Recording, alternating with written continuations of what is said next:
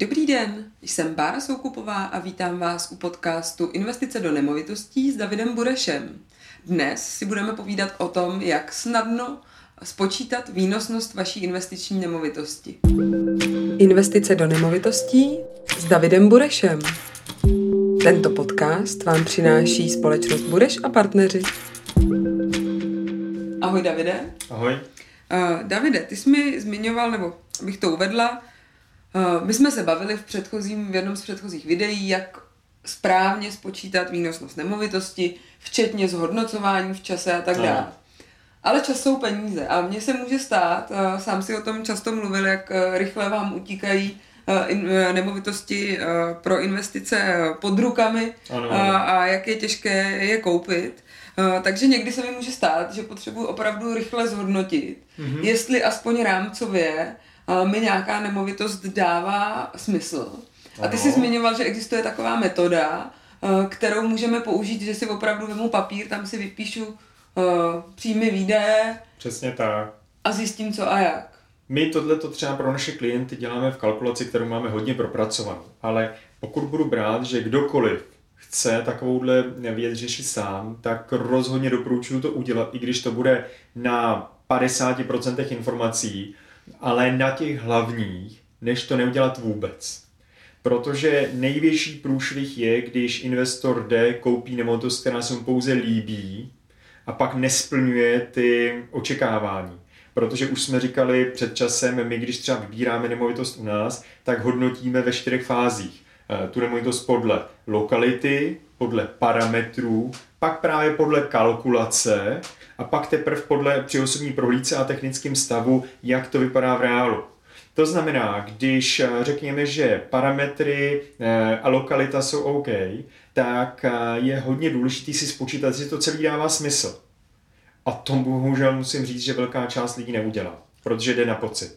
A jak na to, pokud tedy zrovna nemám tebe mm-hmm. po ruce a nemám vaši chytrou kalkulaci, která je velmi komplexní, jak to můžu udělat sama s tuškou a s eh, papírem? Uh, velmi jednoduše by stačilo si vzít uh, A4 papír, v tu chvíli si to rozdělit na takový na takovej čtverec, na, na čtyři, čtyři takové části a každou část nadepíšu. Uh, ten obdelní číslo jedna nadepíšu příjmy, Obdelní číslo dvě nadepíšu výdaje. Tady vlevo dole. Třeba tady vlevo, vlevo dole. Uh, pak další, uh, další část uh, nadepíšu cash flow, to znamená to, co mi z toho každý měsíc zůstává. A tu čtvrtou část nadepíšu výnosnost. Ona proto je taková zkrátka ROI, R-O-I měkký, a v praxi to znamená kolik mnou vložené peníze mi přinesly. Takže výnosnost v pravém slova smyslu. A do každé z těchto čtyřech částí, do každého toho bloku je potřeba si dopsat reálně to, co ta daná nemovitost nám přináší nebo bere. Takže když se budeme bavit o těch příjmech, já v momentě, kdy Eh, bych teď měl tady konkrétní byt třeba 2 KK v cihle eh, někde v Davicích a vidím, že ta daná nemovitost mi přinese plus minus někde kolem 20 tisíc. Eh, teď tady to počítám celkově, včetně poplatku, to znamená to, co mi bude, bude platit ten člověk ve finále, tak v ten moment já si to popíšu tady do toho, do toho prvního kvadrantu, jiný příjmy většinou z té nemovitosti nemám. Eh, ve chvíli, kdy eh, půjdu do té druhé části, to znamená do výdajů, tak tam už se musím rozepsat trošku podrobnější. Tam už bych měl přesně psát, eh, jaký jsou výdaje spojení se službama. Pokud jsem ten první, to první číslo dával včetně služeb, tak tady je musím odečítat. Ono v podstatě, říkám to záměrně, hodně lidí to počítá jako celkově z mýho pohledu by bylo jednodušší už ten příjem počítat jenom nájem bez poplatků a tady tím pádem poplatky už vůbec nezmiňovat mm-hmm. ve výdajích. Eh, vedle toho ale musíme určitě vždy propočítat, eh, kolik je v takovém bytě fond oprav, protože ten mi ubírá eh, peníze z mé kapsy. To nemůžu mhm. přeúčtovat na nájemníka, jak si hodně lidí myslí nebo hodně lidí dělá. A pak záhy může zjistit, že to musí všechno vrátit. Bohužel třeba až po několika letech na zpátek. Takže výdaje za fond oprav musím dávat určitě do výdajů, ale musím tady dávat i položky typu byt se musí pojistit, taková ta pojistka nemovitosti a odpovědnosti. Dále mám s tím spojený nějaký daně. Teď jsme v lednu 2021, do konce ledna se podává denní přiznání na daní z nemovitosti. Takže třeba u 50 metrů bytu se budeme bavit o 14 stech ročně. Když to menší byt, bude to třeba pod tisícovku. A pak to vždy každý květen platím, když mi přijde z finančního úřadu eh, složenka, abych eh, to uhradil. Eh, současně si musím dávat vnitřně jako investor nějakou malou část peněz bokem, takzvaný CAPEX na to, že já jednou za čas musím do té nemovitosti něco vložit. Musím zrenovovat podlahu, musím vyměnit dlažbu nebo eh, kuchyňskou linku a eh, mentálně bych si tuhle tu malou část měl jakoby odkládat. Mm-hmm. Současně musím počítat i s tím, že eh, jednou za čas může ten byt být neobsazený. Nám se třeba daří v praxi 9 z 10 případů obsadit dříve, než, tam, než ten nový nájemník přijde respektive než ten starý odejde, mm. pardon, ale u běžných lidí, kteří se na to nespecializují, je průměrná mezera 4 až 6 týdnů. A když průměrný nájemník je 14 měsíců v bytě, tak je to v podstatě jeden nájem v průměru každý rok. A tohle já musím započítat. Pokud se vám o to někdo nestará profesionálně, kdy tyhle ty uh, termíny se snažíme hodně zmenšovat a, a nebo je úplně, uh, úplně uh, vyškrtnout, tak ty ztrátový, ztrátový časy, tak si musím kalkulovat. Stejně tak musím brát, že za tu nemovitost, pokud jsem ji nekoupil za hotový, tak budu platit nějaké výdaje spojené s úrokem na hypotéku. To znamená, když si vezmu se vším všudy všechny, všechny výdaje, kterých eh, každá nemovitost má různé množství, protože pokud by to byla starší nemovitost, tak už hned dopředu eh, si musím tady třeba navýšit rozpočet i na ty opravy, které přijdou třeba už za tři roky. Mm. Tak eh, do těch výdajů by si to měl férově popsat. Případně, případně i rozepsat náklady na rekonstrukci, která se bude dělat hned na počátku. Třeba nová kuchyň, 100 tisíc. Musím ji udělat. Takže eh, v ten moment je dobrý s tím kalkulovat a eh, nez, nezanedbat tyhle ty věci. Pokud se podíváme do třetího, eh, do třetího kvadrantu. Takže máme náš modelový příklad, my ho pak dáme i do, do poznámek, abyste mm-hmm. se mhm. na něj mohli podívat. Uh, takže mám příjmy 20 tisíc a ty výdaje jsou, dejme tomu... Třeba tady nám vychází nějaký 16 a půl mm. na nějakým konkrétním bytě. Dobře. Čísla bych teď nebral až tak podstatně, jako ty, o kterých se tady budeme bavit, spíš aby člověk věděl... Na co nemá zapomenout. Uh, tak, na co nemá zapomenout, mm. s čím má počítat, protože třeba na renovaci si standardně uh, by člověk měl pamatovat třeba tisíc korun mm. měsíčně dávat bokem. Stejně tak neobsazenost bytu u normálního klienta bych doporučoval Eh, mít na to připraveno 3 až 5 eh, z toho měsíčního nájmu bokem, eh, stejně tak náklady na, drobný, na drobné údržby, opravy, tisíc korun, to pojištění za rok dělá třeba nějakých 1500, stejně tak daň trvá, trvá, dělá někde kolem 1400 za rok. Takže mít tyhle ty obecní věci v oku a pak už to jenom jednoduše do toho doplňovat. Eh, v tom třetím kvadrantu teda se dostaneme do pozice, kdy se díváme na to cash flow. Cash flow v praxi znamená, že mám příjmy 20 tisíc a třeba tady jsem řekl teď výdaje nějaké 16,5. To znamená, že rozdílem jsou třeba 3,5 tisíce. Měsíčně. Měsíčně. V ten moment, když bych touhletou cestou, eh, eh, cestou těchto čísel ubíral, tak moje čistý cash flow je 3500. To je to, co mi na tom účtě každý měsíc zůstane.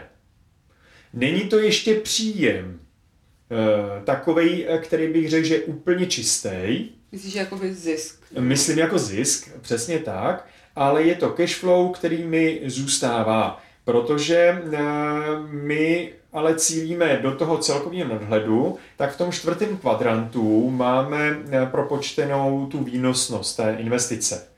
A v první řadě já počítám eh, ten ukazatel ROI, eh, neboli tu ten výnos vložené investice z pohledu toho cashflow, to znamená z pohledu těch příjmů. Takže když v první řadě, kdy to počítám, jsem říkal 3,5 tisíce měsíčně mi zůstává, takže jsem na 42 tisících za, za rok. A proti tomu můj vklad u takového bytu třeba byl 600 tisíc. Takže předpokládáme, že byt stál 6 milionů a dávala jsem 10%.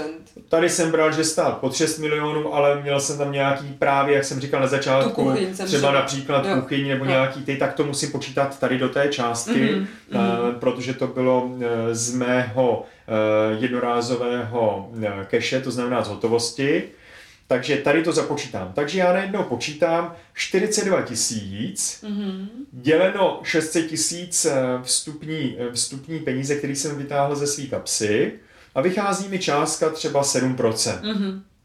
To znamená, to je, eh, to je výnosnost z pohledu toho toku hotovosti. No ale to je ten úplně nejjednodušší princip. Ale pokud bych chtěl být férovej a bavili bychom se o tom, jak je to celkově, tak nesmím zapomenout na jednu důležitou věc a to je eh, eh, započtení, eh, započtení peněz, který mi každý rok přinese zhodnocení nemovitosti samotný. A to už najednou se bavíme o jiné sumě, protože pokud jsem teď tu nemovitost koupil, stála mě řekněme kolem 5 milionů, tak 5 milionů a bral bych 5% eh, je průměrný zhodnocení nemovitosti, přestože 20 letý za poslední dobu bylo 7,9, tak kdybych bral teď jenom 5% z 5 milionů 250 tisíc. Takže k tomu, že jsem měl nějakých 42 tisíc, tak plus přibližně 250 dostávám se na přibližně 300 tisíc mého ročního výnosu. A proti tomu je pořád ten můj vklad 600 tisíc. Takže já po prvním roce, když bych tyhle ty věci takhle propočetl, tak si řeknu, aha, takže to, že jsem použil hypotéku, tím pádem tam je relativně malý můj vklad a s těma příjmama, který tady teď mám, tak jsem vlastně na 50% zhodnocení v prvním roce.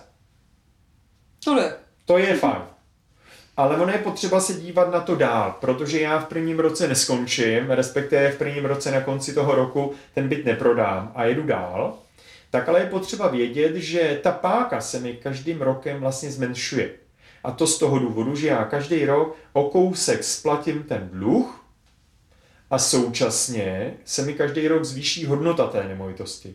Takže když jsem ve druhém roce, tak já do vlastních vložených peněz už nepočítám 600 tisíc jako v prvním roce, ale už tam musím připočít, připočíst i těch 250 tisíc, který jsem e, získal po tom prvním roce v té hodnotě nemovitosti. Protože to jsou moje peníze. Kdybych teď to prodal, tak jsou to moje peníze, které bych dostal.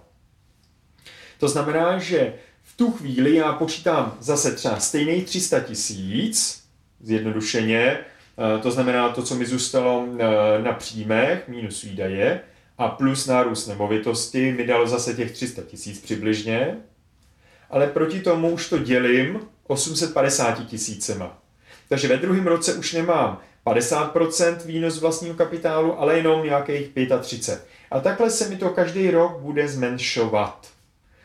A když bych šel teď takhle až do těch 30 let, tak bych se dostal zase na tu pozici e, někde kolem těch 7-8%, tak jak by to vypadalo, kdybych hned na počátku e, šel do toho celou hotovostí. Pouze na počátku mi stačilo na to 600 tisíc a nepotřeboval jsem těch řekněme 5 milionů a současně tím pádem jsem měl na začátku možnost si koupit, kdybych ty peníze měl, těch bytů několik a ne jenom jeden. Hmm. Tady už jsme se zase, myslím si, že v tuhle chvíli jsme opustili ten papír a dostali jsme se do těch kalkulací, se kterými právě ty pomáháš tvým klientům, mm-hmm. aby uh, dokázali započítat všechno, co, co do těch, uh, co do těch, těch čísel patří. Eh, já to tedy schrnu. Bavili jsme se o metodě čtyř čtverců, eh, kde máme příjmy, výdaje, cash flow a výnosnost vzhledem k těm investovaným prostředkům, vzhledem k té konkrétní hotovosti.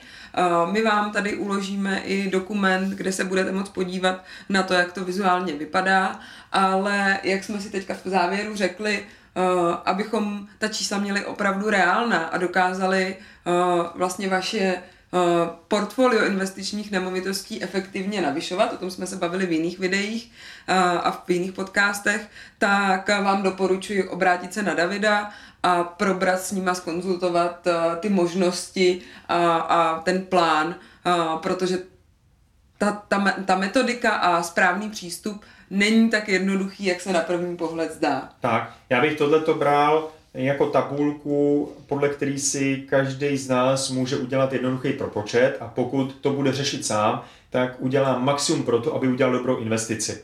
Pokud to bude chtít, eh, eh, chtít mít opravdu na eh, dobrý úrovni a dál s tím pracovat do budoucna, tak doporučuji vyhledat někoho, kdo se tím zaobírá, aby na začátku vůbec připravil plán, a pak všechny tyhle ty věci vám dokázal naservírovat na zlatém podnose aby to totiž eh, nebylo jenom o tom nákupu, ale i o správném pronájmu, správných eh, prověřování klientů, připravování, prostě o všem, co k tomu patří.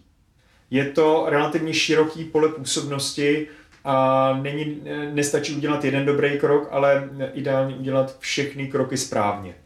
A vaše společnost, Budeš a partneři, umí vlastně klienta provést celým tím procesem od nastavení té strategie, výběru vhodné nemovitosti, potažmo více nemovitostí ano. a následně jejich zprávy a efektivním zpravování, včetně uh, daňové optimalizace, toho, abyste neplatili zbytečné daně a tak dále. Přesně tak. Děkujeme vám za pozornost a těšíme se s vámi na viděnou nebo naslyšenou u dalších podcastů. Děkujeme za vaši zpětnou vazbu. Budeme určitě moc rádi, když nám necháte komentář a nebo nám třeba poradíte, napíšete, co byste od nás chtěli slyšet příště. Thank you.